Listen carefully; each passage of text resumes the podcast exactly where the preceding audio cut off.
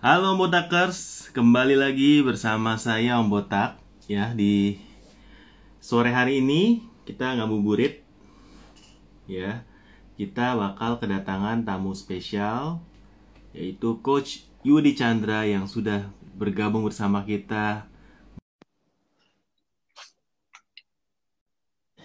Oke, menarik sekali ya topik hari ini kita Halo. adalah wah ini udah datang coachnya. Rahasia sukses orang Tionghoa. Halo coach. Halo, apa kabar? Apa Baik, kabar baik. Om? Waduh. Waduh, ini kehormatan ini untuk bisa ngundang coach ke apa channel Instagram saya ini sore hari ini. sama-sama saya yang happy diundang sama Om Botak nih. Biasanya juga sering, sering apa? Sering ngelihat Om Botak banyak ngebahas hal-hal yang menarik banget. Ya. Nah, ini kan yang apa follower kita kan di Instagram ini kebanyakan mayoritas adalah online seller atau memang seller-seller yang berjualan di marketplace nih coach. Ya. Hmm, Makanya hari ini hmm. saya pengen pengen bahas rahasia sukses orang Tionghoa ya. Karena yang seller-seller ini banyak juga nih yang yang ya seperti saya sendiri ya orang Tionghoa tapi jualannya online ya. Jualan online di marketplace nih. Nah, kita pengen bahas ya apa sih tips suksesnya itu orang Tionghoa dari pengamatan coach nih ya. Em, tapi itu nanti ya. Sebelumnya saya mungkin eh, boleh kasih waktu ya dari coach mungkin yang belum kenal boleh perkenalan diri dulu ya. Yang belum follow teman-teman boleh follow.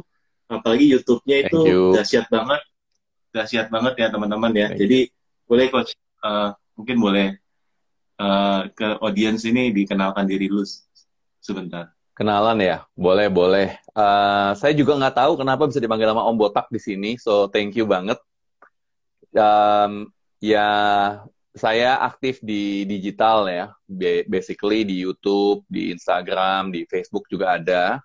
Dan dan saya adalah sales bisnis di mana ya dan juga pengusaha di mana ya saya biasa untuk uh, memajukan um, dan menciptakan satu juta entrepreneur di Indonesia. Itu sih niat saya. Terima kasih Tabita yang juga udah sering ngikutin saya nih. Ini kayaknya fansnya eh, fansnya coach banyak nih ya. Kita saya lagi ngepin nih. Nah, ya saya sebenarnya tertarik sekali bahas ini karena dari dulu saya tuh cukup apa aware ya. Eh, kenapa ya eh, dari orang tua tuh dagang ya. Saya sendiri juga akhirnya waktu itu kan sekolah sampai S2 saya ya. Tapi Waduh. waktu saya lulus pun eh, saya kan sekolah di luar ya. Waktu saya lulus pun saya bilang ya saya pengen balik ke Indonesia untuk apa started my own business gitu ya untuk dagang. jadi jadi waktu saya saya sekolah pun saya udah, udah punya niatan kayak gitu. Ya dan saya kalau kilas balik dari saya SMA bahkan SD saya udah mulai jualan ke teman-teman saya di sekolah. Ya dari jualan kartu koleksi ya sampai jual stiker sampai Hmm. jual pen. Ya saya dulu rumahnya deket tempat grosir ATK jadi saya beli terus saya jualin lagi ke teman. Ya saya ikut MLM dari dari SMA jualin produknya ke teman-teman orang tua teman-teman. Dari dulu hobi saya jualan. Makanya saya ambil bis apa gelarnya itu di marketing karena saya tahu saya pengennya jualan jadi se- saya yakin itu gitu dari dari dari saya SMA sampai sampai saya kuliah sampai lulus saya, saya, saya tahu Hmm. tujuan kayak saya kayak buat dagang gitu Nah, itu rahasia orang rahasia sukses orang Tionghoa nomor satu tuh. apa itu Bahwa Mas? apa pun di, apa pun dilakukan itu harus cuan. Cuan.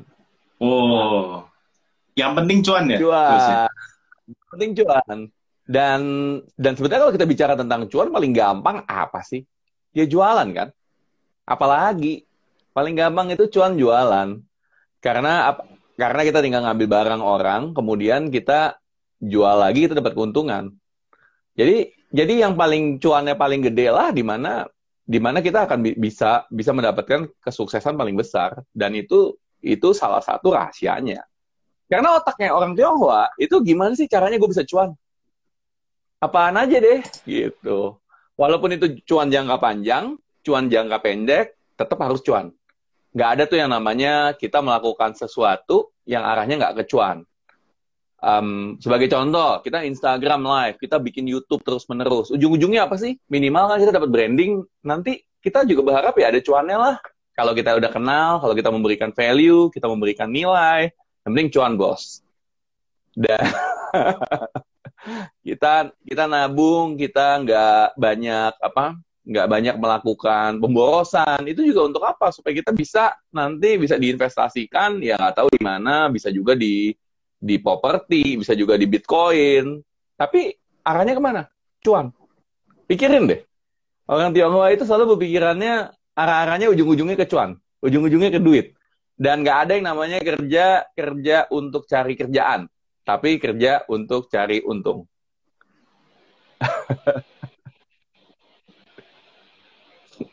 nah, itu kalau buat saya sih ya menarik gak? Halo coach, ini suaranya agak uh, agak ini putus-putus. Oh, oke, oke, oke. Sekarang gimana? Gimana? Sekarang udah baik kan nggak? Saya coba matiin. Sekarang better, tapi nah, ada better, ada better. Better, better. Better ya? Better. Oke, tadi, oke, oke. Terus ya. Pantesan kok saya berpikir kok kayaknya Om Botak sampai ke kagum-kagum, ke kagum-kagum ngerti apa kagak ini? Jangan-jangan putus. ngerti, ngerti. Jadi gimana? Setuju? setuju setuju nggak kalau kita bilang bahwa nomor satu rahasianya bahwa kita harus cuan? Setuju. Ya, jadi jadi memang uh, jualan itu nggak dilihat dari kalau kita online ya, dari jumlah paketnya, tapi dari cuannya. Ya, karena sering kali saya menemukan filosofi yang salah kalau jualan itu harus kelihat, kelihatannya keren. Kerennya dari mana? Kalau dia masukin ke sosmed, wah paket gue banyak nih ya. Tapi sebenarnya kerja bakti ya. Kerja bakti kenapa? Karena untungnya tipis ternyata malah rugi nggak dihitung cuannya seperti apa ya. Itu filosofi saya eh, saya rasa harus satu ya. Nggak penting terlihat keren tapi yang penting adalah cuan ya. Biarin paket saya dikit yang penting cuan ya. Ya yang, yang mungkin lebih, lebih karena yang penting cuan. Jadi saya aliran YPC kita yang penting cuan yang penting cuan Nah, berarti nah, itu Kak. prinsip satu ya, nomor satu ya. Ini kayak coach kalau udah bilang nomor satu, udah bakal ada banyak nih berikutnya nih. Aduh, oh, saya, saya karena IG live cuma sebentar, jadi saya cuma siapin tiga aja. Habis itu kita tanya jawab santai. Oh, nah, boleh, boleh, boleh. Hal kedua, hal kedua adalah harus cengli. Wah, cengli ya? Cengli, cengli itu apa, Bos? Ini ada yang nggak paham cengli apa? Cengli. Cengli itu harus ada integritas harus uh, harus benar gitu. Maksudnya kalau kita dagang itu nggak nipu. Contoh, contoh ya. Kalau di online sebagai contoh, kalau memang barang kita rusak, kita kita, kita gantiin yang baru atau kita refund. Cengli, kita kalau mau kita ngambil untung juga uh, seandainya kan ada orang main ngegetok harga gila-gilaan, ya jangan lah. Karena kalau kita nggak cengli, nanti reputasi kita ujung-ujungnya juga kacau. Mm -mm. Nah, cengli itu penting penting banget. Makanya kan orang kan terkadang sering bilang gini, udah lalu lu lu cengli aja, lu bawa cengli lu kalau begitu. Maksudnya orang barang barangnya memang beneran rusak, kok nggak digantiin? Ongkos kirim kok, gua mesti kirim, uh, mesti bayar apa, umpamanya double. Kan sebetulnya kan ini kan kesalahan you. Nah kita yang cengli lah. Kalau memang kesalahan kita, ongkos kirim kita yang bayar. Ini contohnya. Saya um, sebagai contoh saya dulu pernah diajak ke ke mana ke ke Jogja saat itu pesawat pesawatnya ter terlambat terlambat terbang. Ya saya saya ngobrol sama sama customer saya sama klien saya saya bilang gini ya udah deh kita yang cengli-cengli aja deh ini kan bukan kesalahan saya juga ya karena pesawatnya delay atau cancel terbangnya ya kita bagi dua lah untuk untuk saya terbang lagi itu kan cengli dong Nah, gitu. Jadi yang jadi Cengli itu penting banget. Cengli itu penting banget. Cengli penting ya. Berarti Cengli itu kita harus fair ya, mengambil untung pun nggak berlebihan. ya dan kalau memang itu kesalahan kita kita harus tanggung jawab karena kita mengharapkan bisnis itu panjang bukan cuma panjang. kali aja. Ya. Benar. Jaga ini, integritas. Integritas penting banget tuh om. Integritas ya? Nah ini menarik nih om. Karena uh, karena online ini karena sifatnya anonim ya banyak seller yang memanfaatkan ini dan merasa kalau posisi mereka ya udah yang penting satu transaksi ngambil untung sebanyak banyaknya dan beres. Gitu aja gitu. Maksudnya yang penting gue bisa ngambil take profit segede-gedenya terus pergi karena ini anonim ya tokonya pun nggak dikenal dari mana ya dan dan ini yang saya lihat banyak sekali terjadi di di online sekarang banyak banyak karena memang um, ya tapi kan kita kalau bicara kan kita mau cuan jangka panjang apa jangka pendek. Balik-balik lagi ke rule number one. Mau cuan jangka panjang apa jangka pendek. Karena toko kan masing-masing ada reputasi. Orang juga ngomong, ya kita bisa hajar awal-awal dapat duit banyak. Tapi pertanyaannya, nanti kalau reputasinya udah mulai nyebar, komennya juga udah mulai ngomonginnya jelek, atau mungkin uh, platformnya juga tahu bahwa bisnis bisnis atau toko atau lapak kamu itu nggak bagus bisa aja kan nggak di nggak direkomendasiin lagi hmm berarti ada dua ya guys ya. Satu cuan kedua Chengli tadi yang ketiga udah ada yang jawab di, di, di komen nih. Uh, udah. hebat. Udah pada tahu semua ini. Yang ketiga benar itu. Kita harus cincai kita harus cincai Cincai itu ya fleksibel lah, fleksibel dalam arti kata ya kalau umumnya contoh kita diminta warna warna merah kita nggak ada, fleksibel lah. Coba nanyain dulu, eh kita adanya warnanya warna hitam nih, gimana? Oke nggak? Fleksibel lah sedikit uh, kalau dalam dalam bisnis ya, atau mungkin lagi dalam zaman corona sekarang sebagai contoh kalau ada yang mampir ke saya minta, eh coach bisa nggak saya bayarnya pakai giro? Ya udahlah nggak apa-apa, walaupun biasanya kalau untuk coaching atau untuk training bayarnya mungkin contoh harus enam bulan di muka. Tapi ya cincai-cincai aja lah. Setidak-tidaknya kita mesti bisa memahamin naro kita punya posisi juga di tempat orang lain begitu.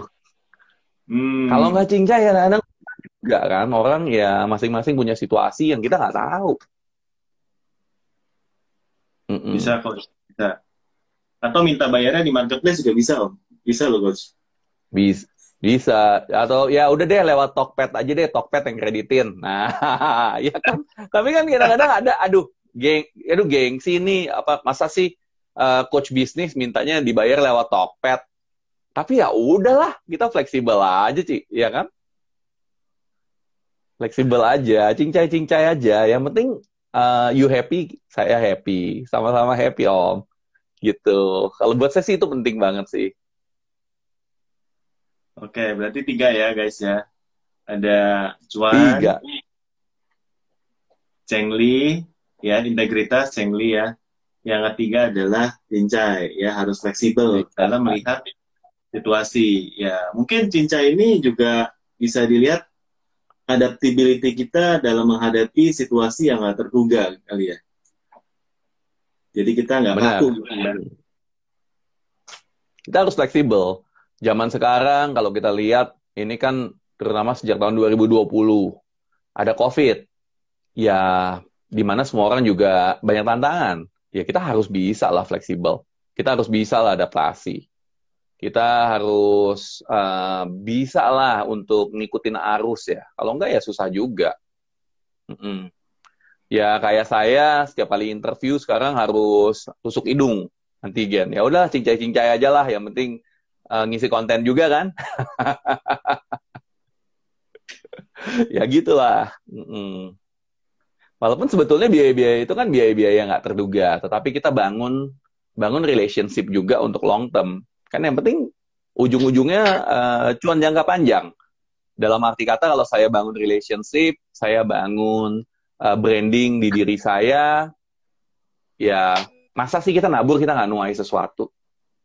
Saya rasa pasti ya. Apalagi kita nabur biji biji padi ya kita pasti pasti nuai padi. Menuai beras. Walaupun terkadang ada ada ada kerikil atau ada ada ini, ada tanaman-tanaman yang nggak berguna. Tetapi kalau kita nabur ilalang, udah pasti dapetnya ilalang. Buat saya sih simpel aja sih. Tapi selama kita nge, nge, menabur sesuatu yang positif, pasti dapat positif sih. Hmm. Itu. Mantap nih ya. Nah, -hmm. tadi coach sudah udah sharing tiga hal ya. Tadi kita juga open question ya. Nih. Ya. -hmm open question ini kebetulan nih udah ada langsung udah udah udah ada, udah ada satu yang nanya nih coach ya. Ini ini ini boleh hmm, mau langsung hmm. jawab atau masih pembahasan? Langsung langsung langsung aja, ya? langsung. Iya enak banget. Dari coach kita bisnis kan untuk cari untung. Gimana tanggapan coach terkait bisnis itu memberi dulu, jangan mikirin untung dulu. Uh, saya bilang sih benar-benar salah. Jadi gini, bisnis itu kan kita mau cari untung. Tetapi kita harus berpikir gini, untung jangka panjang itu bisa kita dapetin ketika kita memberi dulu. Karena kalau sama kayak kita kasih tester, kita kalau umumnya kita kasih tester, sebagai contoh ya, kita itu nggak bisa ngasih tester ke semua orang. Kita harus cari tahu bahwa tester kita itu di target market yang tepat. Itu kan ngeberi dulu tuh jelas-jelasan. Kalau kasih permen ke lansia, ya salah lah Anda. Anda harus kasih permen ke anak kecil di mana Anda pastiin anak kecil suka itu permen dan bakal minta sama mamanya. Gitu. Jadi kita harus mikirin untung jangka panjang. Jadi kita harus mikirin untung jangka panjang diaplikasikan di strategi kita. Bener, bener sih memberi dulu, tetapi untung jangka panjangnya, plan jangka panjangnya udah ada di otak kita. Gitu, hmm. itu sih jawaban saya. Mm -mm. Jadi memberi dulu, tapi untung sih pasti, cuma mungkin tuanya di bukan saat ini juga ya. Ini seperti kita nab, nah, uh, nabur benih, nanti mungkin panennya kita tunggu. Ya. Betul. Kita lihat target market kita dulu dong sebagai contoh. Tetapi keep in mind ya, cuan itu bisa jangka pendek, jangka panjang. Sebagai contoh gini simple. Saya hari ini ngobrol sama Om Botak nih. Nggak dapat duit nih. Nggak dapat duit ya Om. itu kan kerja betulnya. Ya kan saya sediain waktu sediain konten ya. Tapi kita saya berpikir kayak gini. Ya mungkin sih. Tetapi dari beberapa beberapa beberapa orang yang nonton saya kan mungkin aja bisa mendapatkan sebuah value. Semoga semua yang nonton saya 41 orang ini nantinya jadi miliarder. Kalau bisa jadi triliuner. Ya setidak-tidaknya nyamber lah. Inget sama Coach Yudi yeah. kan itu jangka panjang Iya, iya. Atau atau pahit-pahitnya deh, pahit-pahitnya, pahit-pahitnya dari Anda semua 39 orang minimal oh dengar tentang Coach Yudi Chandra. Akhirnya nyangkut-nyangkut ke YouTube saya.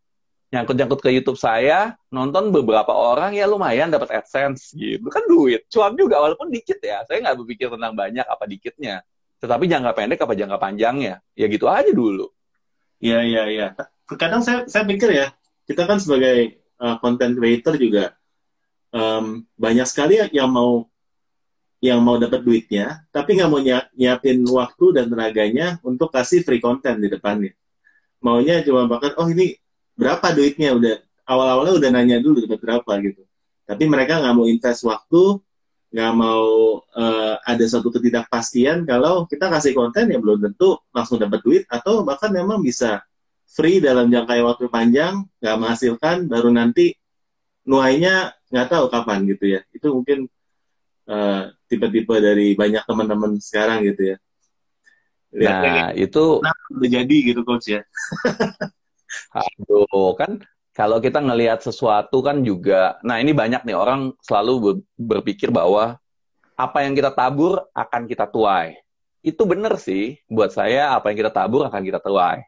Tetapi kita juga harus mikir, kita naburnya di mana. Jadi Gini, mau contoh kita nabur padi atau nabur gandum.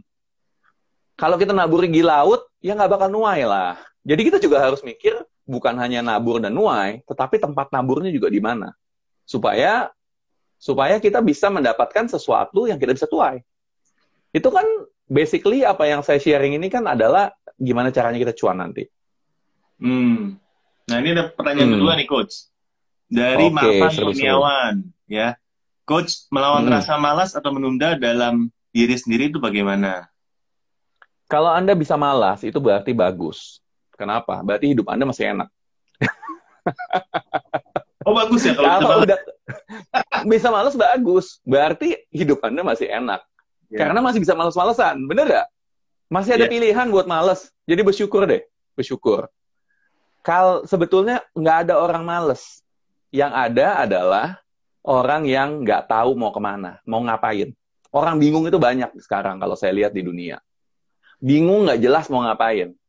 Karena buktinya, mau contoh Anda bilang Anda males pasti ada sesuatu yang Anda lakukan cepat kok, kelar. Umpamanya contoh Anda naksir pria atau wanita dan tiba-tiba uh, pria atau wanita tersebut minta nikah sama Anda, Anda cepat kan melakukannya? Bisa preparing semuanya, bisa tiba-tiba ngeberesin uh, foto-foto weddingnya, ngeberesin tempatnya, ngeberesin cateringnya, cepet kok. Kalau Anda tahu apa yang Anda mau dan yakin apa yang Anda mau. Nah, orang males itu berarti mereka nggak tahu apa yang mereka mau. Atau mereka sedang lagi dalam keadaan banyak pilihan. Biasanya males itu karena banyak pilihan. Dan terutama ada pilihan untuk males. Kalau perut udah lapar, nggak bakal males. Percaya deh. Kalau udah punya anak, udah sering nangis-nangis, setiap hari, Anda nggak bisa males, susah. Karena karena untuk males saja udah udah sakit kepala. Karena kepaksa. Jadi buat situasi di mana Anda kepaksa. Buat situasi di mana ada kepaksa. Contohnya gini, uh, kalau saya ya, contoh kenapa sih saya di YouTube saya bikin konten dua kali seminggu? Mau ngomong jujur, males gak? Jujur sih males. Coach juga bisa males, coach juga manusia.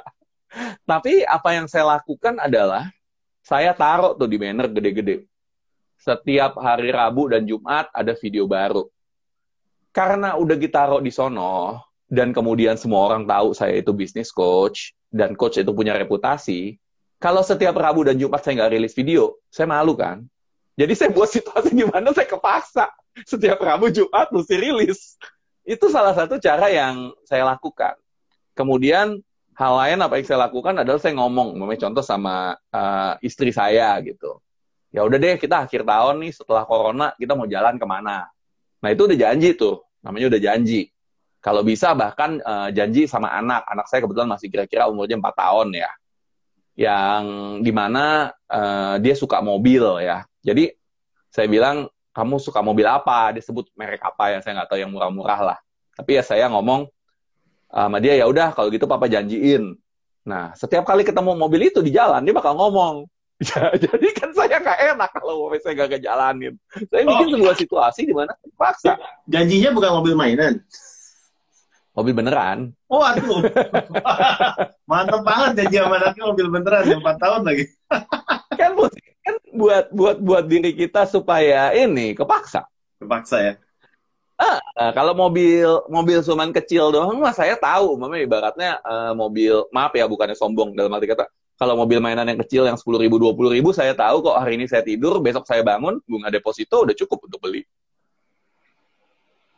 jadi nggak kepepet gitu nggak nggak nggak nggak ada oh gimana nih ngejarnya nih tapi kalau kita buat janji sesuatu yang besar makanya kan uh, Soekarno juga dulu pernah bilang mimpilah setinggi langit minimal jatuhnya di genteng jadi ya mimpi yang gede aja lagi itu gratis ya kan jadi kita juga bakal termotivasi dan karena berjanji kita akan ditagih dan janji sama orang yang Anda anggap penting.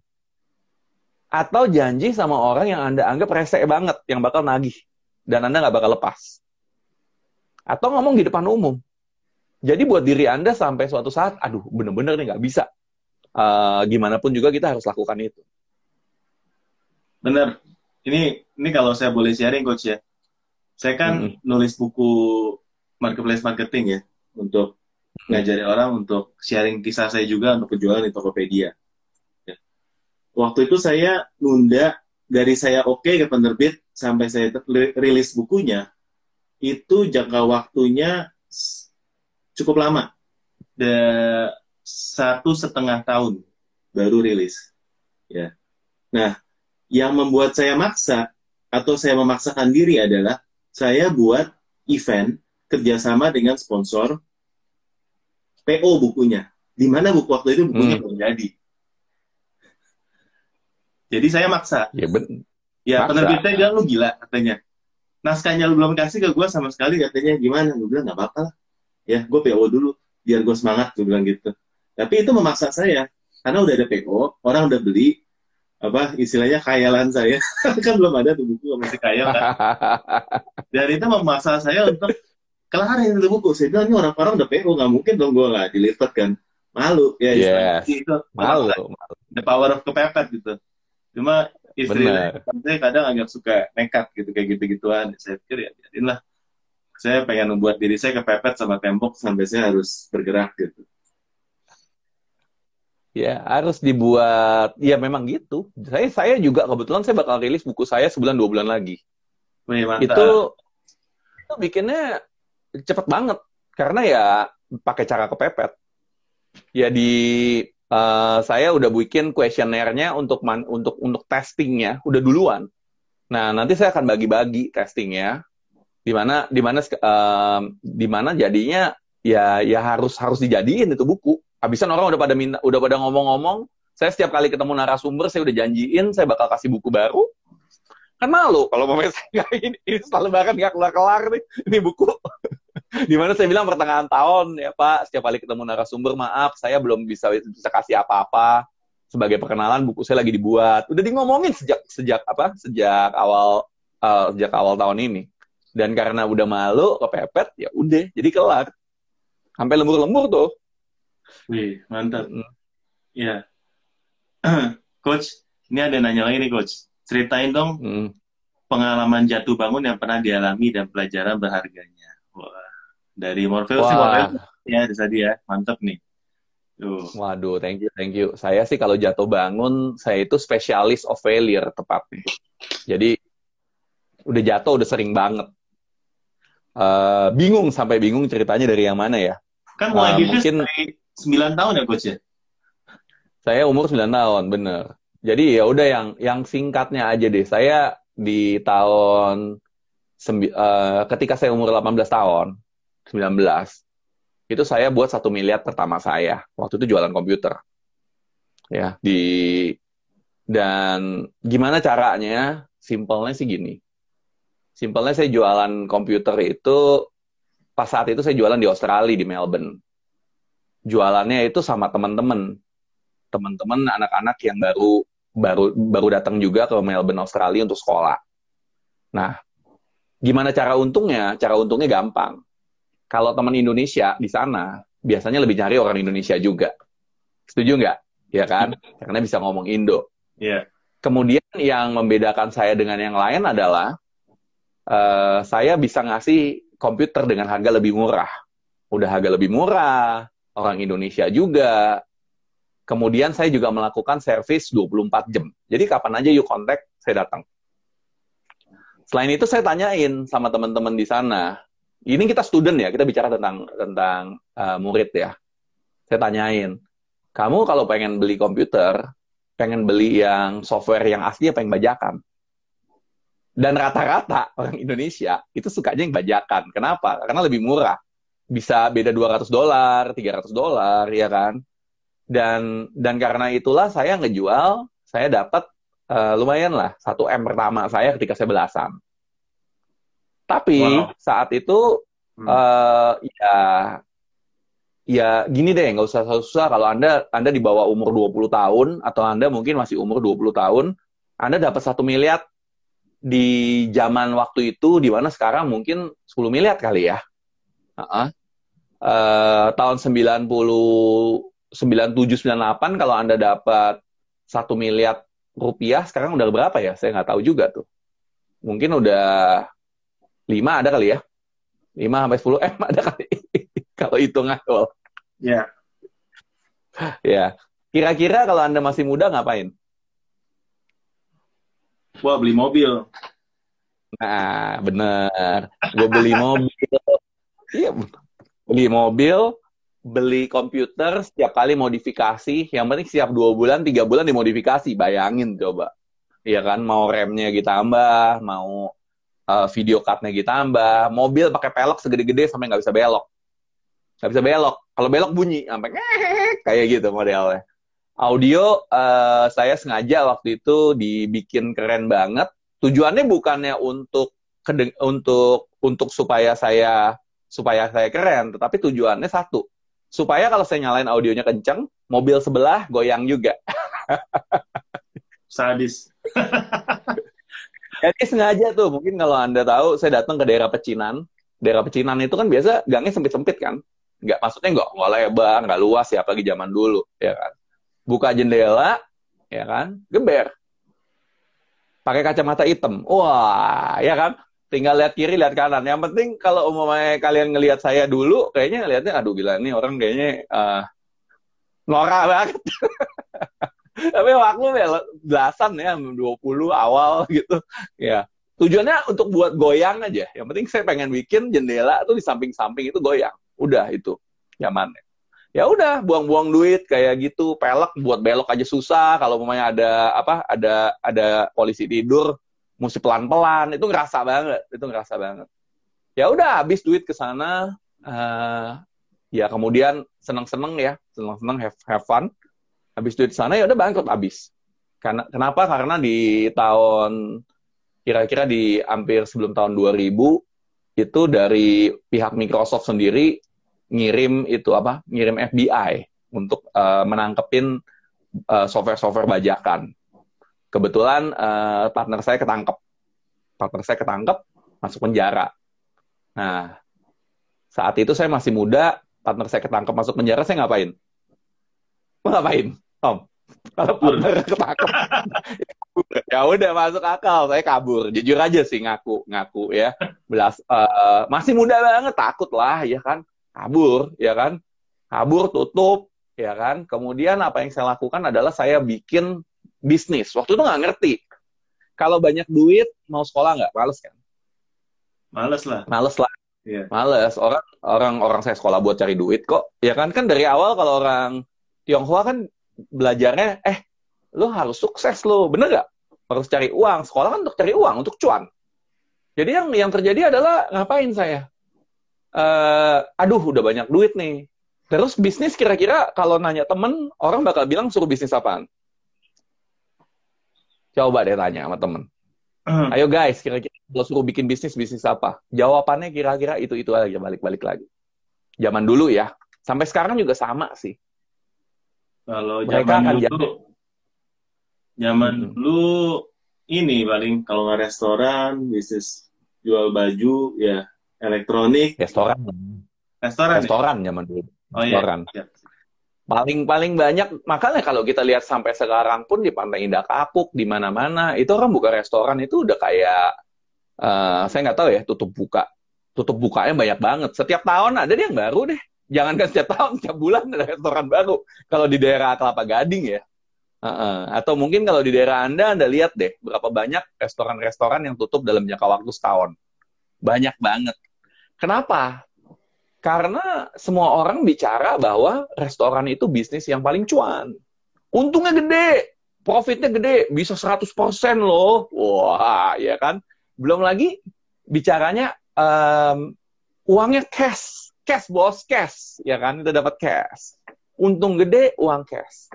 Jadi akhirnya saya mikir aduh akhirnya gimana ya? Ya buat restoran aja ya. Waduh.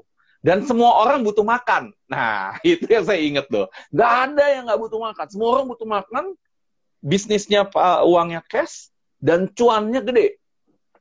Profitnya gede. Ya udah kemakan dong saya. Bikin restoran campur kafe saat itu. Dan itu pelajaran yang paling besar yang saya belajar. Kenapa?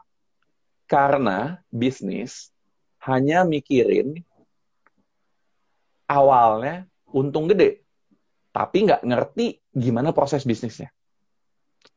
Jadi, wah bonyok tuh. Um, terlalu banyak mikirin cuan tapi nggak tahu prosesnya. Terlalu eh, nggak uh, ngerti strateginya gimana nggak ngerti ngecek internal saya suka nggak itu bisnis. Nggak ngerti secara internal saya punya passion nggak di bisnis itu. Karena akhirnya saya belajar bahwa dalam bisnis memang cuan, cuan itu penting banget. Tapi kalau mau bener-bener cuan gede, Anda harus jadi yang terbaik di bidangnya. That's it. That's it. Anda mau cuan gede, Anda harus jadi yang terbaik di bidangnya. Dan untuk jadi yang terbaik di bidangnya, di bidangnya Anda harus punya passion. Jadi banyak orang yang ngomong, mau bikin sesuatu itu harus ada passion, harus ada gairah, mesti semangat, bla bla bla bla bla bla. Uh, awal-awal saya mikir, ngapain sih punya passion? Yang penting ada duit, yang penting cuan.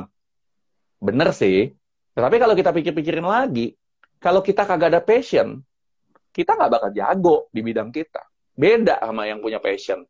Kayak teman saya suka banget uh, sama ikan ya, ikan gitu. Dia dia uh, ikannya ikan arawana.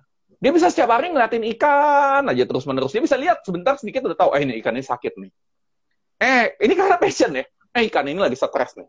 Eh ikan ini lagi mau kawin nih. Ya, kalau saya melihat ikan ya udah ikan aja gitu loh. Nah passion itulah yang membuat dia jadi expert di bidangnya ya kan? Dia bisa dia bisa ngelihat ini bedanya ikan arowana ini agak sedikit bungkuk, harganya lebih mahal. Kemudian uh, dia bisa ngeberesin airnya, kemudian macam-macam lah. Di mana kalau saya nggak ada passion ya saya nggak demen sama ikan. Kebetulan saya sama ikan biasa-biasa aja. Saya bukan yang nggak demen, tapi saya biasa-biasa aja. Um, tapi walaupun saya biasa-biasa aja, dengan melihat dia punya passion, dia suka banget sama ikan, saya jadi ikut-ikutan tertarik. Oh ya begini ya ikannya ya. Akhirnya sempat kepikiran mau beli ikan arwana juga. Sampai akhirnya kan seru kan? Seru kan? Wah ini, yuk ini ikan nih, lu lihat nih ya. Lihat deh gayanya. Aduh tuh pas balik tuh. Set. Wah, ya kan? Oh iya ya. Ini ini uh, lihat tuh baliknya elegan kan? Elegan. Di di di di pikiran sih sebetulnya elegan apanya sih? Tapi di mulut iya ya elegan. Kenapa gengsi dong? Kalau nggak gue dianggap goblok ya kan? Dia oh ya elegan. Kemudian lihat-lihat berapa kali, berapa kali, eh seru juga, bagus juga ya. Kan karena dia passionate banget kan ngejelasin tentang ikannya kan. Dan itulah yang membuat dia laku dan ho hobi dan bagus dalam jualan ikan. Karena dia bisa menarik, menarik orang gitu loh. Dan ketika nerangin sesuatu, karena dia passionate, energi dia itu menular. Jadi itu sih pelajaran saya sih. Jangan, walaupun bisnis itu harus cuan, tetapi awal-awal anda harus tahu juga passion Anda apa. Karena karena ujung-ujungnya kalau mau cuan jadi yang terbaik deh di bidang Anda. Jadi apa pun yang terbaik di bidang Anda. Main catur juara dunia kayaknya bukan main. Setuju nggak? Mm -mm. Mm -mm. bola perbedaannya uh, Cristiano Ronaldo atau Lionel Messi sama pemain di Persija umpamanya atau di Indonesia bedanya apa sih? Nggak beda-beda jauh banget kok ibaratnya uh, Maksudnya, maksud saya nggak beda-beda jauh. Maksudnya nggak, kalau gajinya bisa sampai perbedaannya bisa satu banding seribu mungkin ya. Tapi kalau kita bandingin, umpamanya contoh pemain di di di DKI Jakarta seribu orang lawan satu Lionel Messi, emang Lionel Messi bisa lewat nggak bisa kan? Ya, tapi tapi apa yang membedakan? Karena skillnya itu dan dia itu terbaik di bidangnya karena itu dia dibayar jauh lebih tinggi.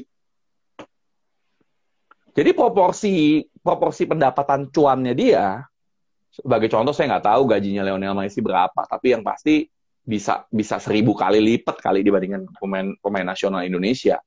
Di mana saya nggak yakin Lionel Messi satu orang lawan 12 orang pemain Indonesia bisa lewat. Yeah. Nggak bisa kan. Tapi ya ya gitu karena dia yang terbaik dan karena dia ada passionnya dan dia itu um, ya maksudnya ya benar-benar komit ya gokil gitu loh di bidangnya to be the best. Itu sih, itu pengalaman saya sih. Passion itu overrated nggak sih coach sekarang? Ketika semua orang ngomongin passion, passion, passion, sedangkan buat kita ya cuma yang penting lu jualan apa aja deh, yang penting cuan gitu. Sebenarnya passion itu overrated ya? Tergantung sih. Sekarang kita bicara tentang survival atau mau jadi yang the best nih. Kalau cuma survival, stage kita, itu overrated. Ibaratnya gini, kalau lu makan aja susah, ya udahlah asal jualan aja lah jangan banyak bacot ya kan? Jualan apa aja udah gak usah ngomong. Ya kan? Yang penting kita bisa mendapatkan hasil. Ini saya saya ngomong praktikal aja. Tetapi kalau kita dalam suatu stage di mana kita mau meniti karir dan kita ada waktu ya kita harus cari passion kita. Kenapa? Karena to be the best ya anda akan dapat the best. Hmm. Gak usah susah-susah deh juara dunia sepak bola. Dengan runner up sepak uh, juara uh, runner up World Cup Piala Dunia. Bayarannya beda, Bos. Iya. Saya lagi bayangin yang kayak sprinter 100 meter itu cuma beda 0,0 detik aja bayarannya udah beda ya. Jauh banget. Jauh banget. Dan itu kenapa gitu loh. Ya karena ya kalau nggak jadi yang the best ya percuma sih. In anything. Hmm. Itu sih buat saya. Karena kalau umumnya kita kita berpikir tentang segala sesuatu ya gini deh dokter sebagai contoh. Dokter yang bagus yang terbaik ngantri itu bisa 3 sampai enam bulan. Di mana sebetulnya dokter spesialis yang lain terkadang anda masuk aja langsung bisa. Tapi kenapa sih orang umpamanya contoh uh, ini kebetulan kawan kawan saya ada yang kena jantung ya. Mau ngantri sampai enam bulan padahal bahaya loh kena jantung. Itu untuk untuk apa? Untuk beda jantung dia mau nunggu sampai enam bulan. Kalau kalau saya memikir udah yang mana aja lah kenapa? Kan daripada nungguin enam bulan lagi jangan-jangan ya amit-amit gitu loh ya kan? Kan itu udah emergency. Sedangkan dokter yang lain banyak yang ngantri yang terkadang masih ngantri uh, berharap dapat kerjaan untuk bedah. Ya because they are the best. Jadi perbedaannya itu gapnya itu jauh banget. Hmm. jauh banget Wow, ini ini bagus banget ya buat teman-teman yang baru jualan selama ini bingung ya mau jualan passion atau jualan yang laku ya. Kadang ada yang pikir kalau hobi mereka nggak dibayar aja mau kerjain malah jadi nggak perform takutnya karena istilahnya mereka terlalu idealis di sana gitu ya. Tapi mungkin ini jawabannya ini kondisi kamu kepepet atau mau jadi the best gitu. Kalau kepepet ya apa aja yuk jalanin. Tapi kalau kamu mau jadi apa aja harus ada passion di sana ya. Karena kalau urusan perut, kalau kita bicara urusan perut, bos, ya itu udah udah nomor satu lah. Sebagai contoh, kalau umpamanya saya bener-bener kelaparan nih, contoh anak butuh susu, ya saya nggak pusing mau jualan apa aja, mau nyisir ke lapangan juga no problem kok, nggak usah pakai embel-embel coach-coach. Karena urusan perut. Walaupun itu bukan passion saya. Mungkin passion saya lebih ke bagaimana sharing, bagaimana men, uh, membangun seseorang. Tetapi kalau memang saya harus jadi accountant, supaya anak saya bisa makan, saya bisa makan, saya don't mind. Tapi saya tahu, dalam arti kata, sampai saya mati pun saya jadi accountant, saya nggak bakal jadi accountant yang terbaik. Nggak bakal saya gantiin Sri Mulyani, nggak mungkin tuh. nggak mungkin gitu loh. Ya kan?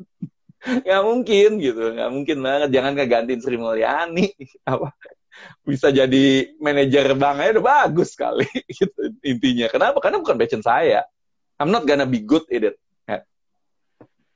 gitu loh ini ada yang tanya nih nggak tahu cara lihat passion nih om katanya dari Hadi S SWNT dia nggak tahu nggak tahu passion tuh gimana berarti lu gaulnya kurang jauh Wih. Gitu aja sih. Kalau keren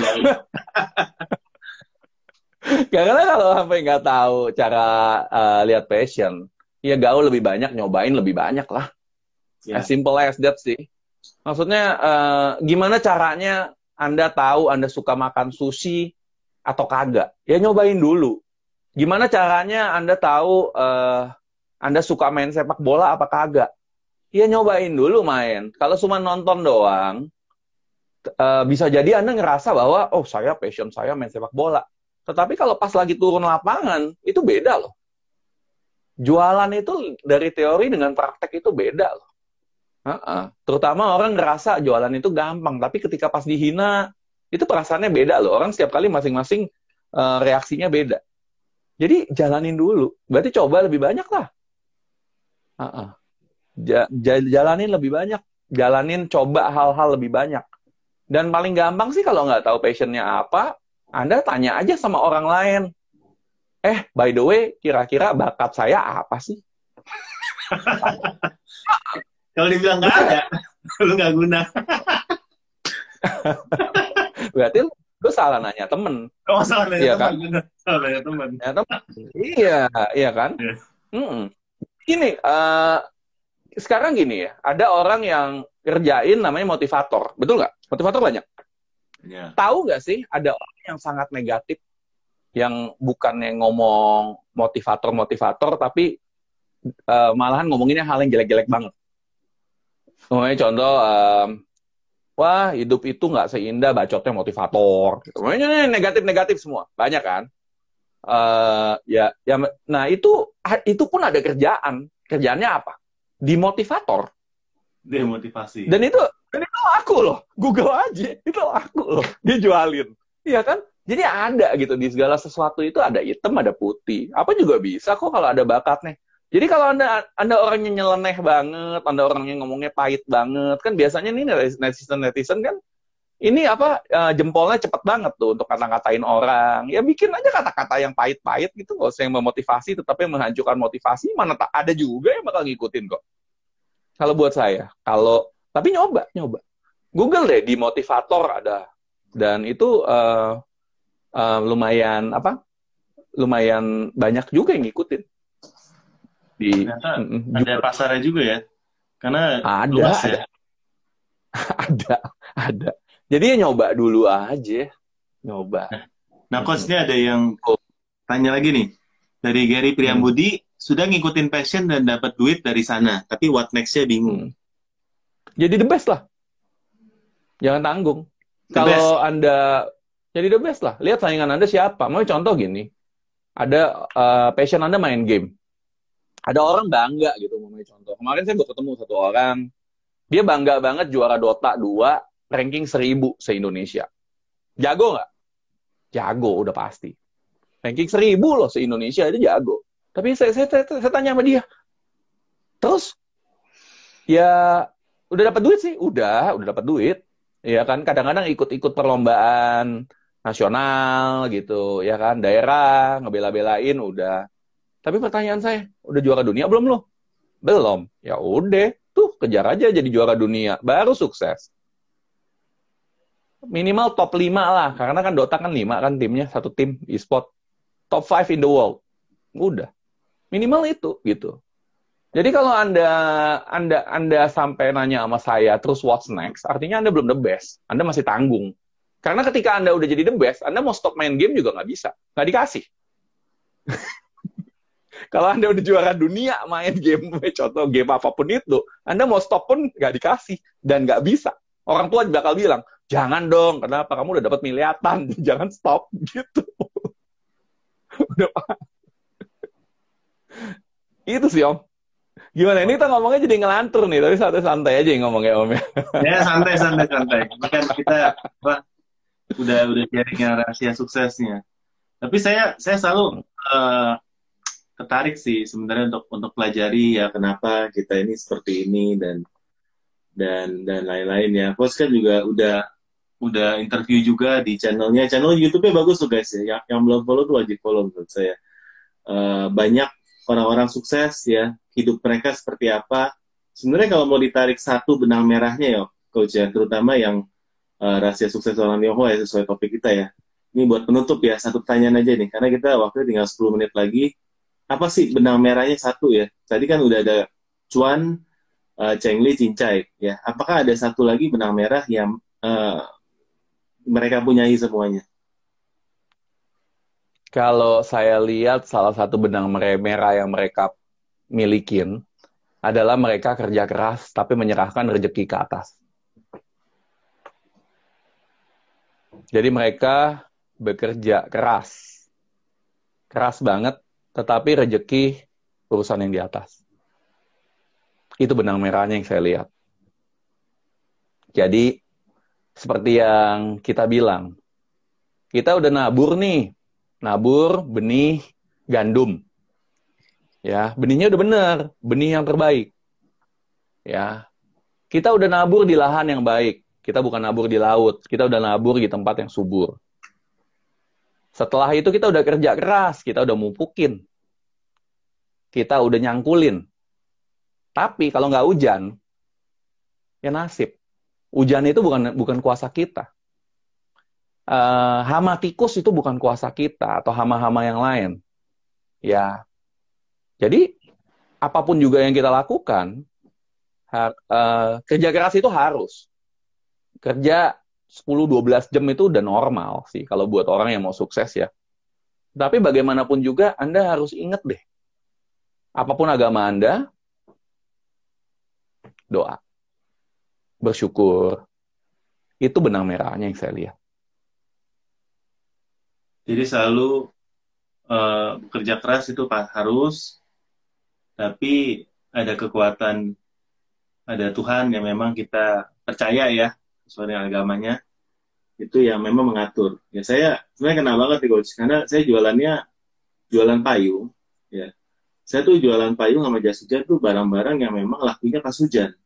Nah, kalau saya udah siapin stok banyak ya, modelnya bagus, terus juga timnya juga buat apa tim marketingnya bagus. Kalau nggak dikasih hujan, saya nggak jualan. Jadi saya benar-benar berserah jualan ya. Ini sebagus-bagusnya effort saya ya. Kalau nggak dikasih hujan saya nggak jualan. Karena barang-barang saya itu barang yang erat sama hujan. Jadi mungkin itu uh, sam, apa sama dengan yang tadi coach bilang ya. Kita setelah udah effort kerja keras bers, berserah. Hujan dong gitu. Dari atas gitu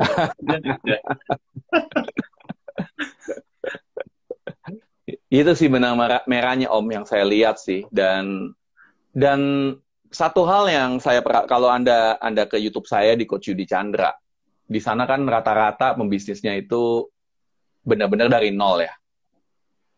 Um, mereka itu mungkin nggak banyak yang tahu, tapi saya berani bilang kepada anda bahwa mereka orang-orang sukses yang sangat-sangat humble, humble banget, rendah hati banget, dan dan ya ya itu yang saya rasakan ya. Kerendahan hati mereka juga. Walaupun mungkin kalau anda lihat aduh ini konglomerat nih. Orangnya kayaknya sombong. Kenapa? Mungkin anda ngelihat di Instagram banyak banget yang dikenal sebagai crazy rich walaupun nggak pernah masuk ke Forbes 100 nggak pernah nggak pernah masuk nggak pernah punya perusahaan TBK tapi dikenal sebagai crazy rich kok kayaknya semuanya so, kayaknya sombong atau semuanya murah banget tapi kalau mereka yang saya benar-benar ketemu, yang benar-benar pengusaha nasional, terdaftar di Forbes, dapat penghargaan dari Ernst Young, ada di majalah Prestige atau majalah-majalah financial lainnya, itu rata-rata mereka sangat humble. humble. Itu yang saya uh, pelajari juga, sangat rendah hati. Ya, Bu Bu Marta Tilaar, saya rasa namanya aja udah tahu ya sampai semua orang ya, kecuali nggak pernah nggak pernah kecuali mungkin uh, kurang nggak pernah gaul. ya. Iya. Yeah. itu pun itu pun bilang sama saya aduh siapa sih saya mau sampai sampai mau diinterview sama coach Yudi? Saya yang malu digituin loh. Waduh. Iya saya yang malu digituin. Sampai di sana bahkan ketika saya pulang itu saya dianterin sampai ditungguin sampai mobil saya jalan jadi Bu Marta Tila keluar nungguin saya sampai mobil saya jalan keluar pergi. Very very humble, very humble. Dan saya itu salah satu hal yang buat saya uh, yang saya banyak pelajarin dan buat saya juga uh, setengah-setengah kecanduan ya untuk interview orang sukses.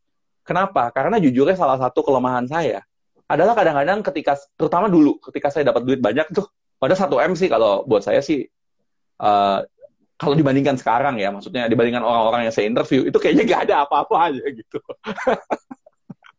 itu kayaknya dulu saya punya satu M, wah kayaknya hebat banget gitu loh. Aduh, lah, saya mesti ngaca lah bener-bener deh asli. Iya. yeah. Jadi itu itu satu hal yang saya kenapa saya terus interview, interview, interview itu untuk ngingetin diri. Eh, Yud, lu belum siapa-siapa loh. Lu itu siapa sih? Masih jauh yang lu butuh butuh, butuh achieve. Masih banyak banget yang lu butuh uh, dapetin.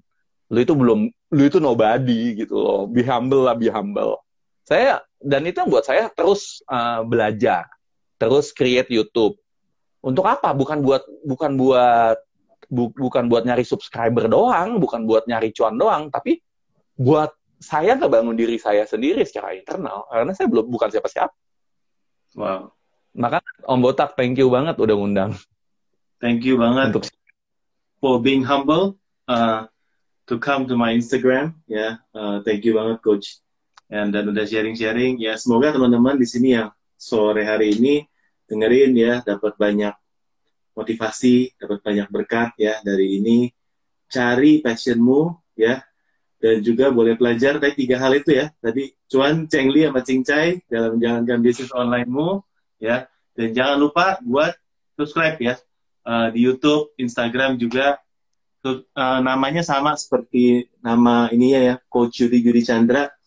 Mau di Instagram, mau di YouTube juga sama. Uh, saya thank you banget, Coach boleh berbagi di sore hari ini. Saya belajar banyak dari kehidupan coach juga. Thank you, thank you. Ya, kalau gitu kita tutup. Sampai jumpa di live kita berikutnya. Salam sukses buat semuanya. Thank you. Thank you, thank you semua.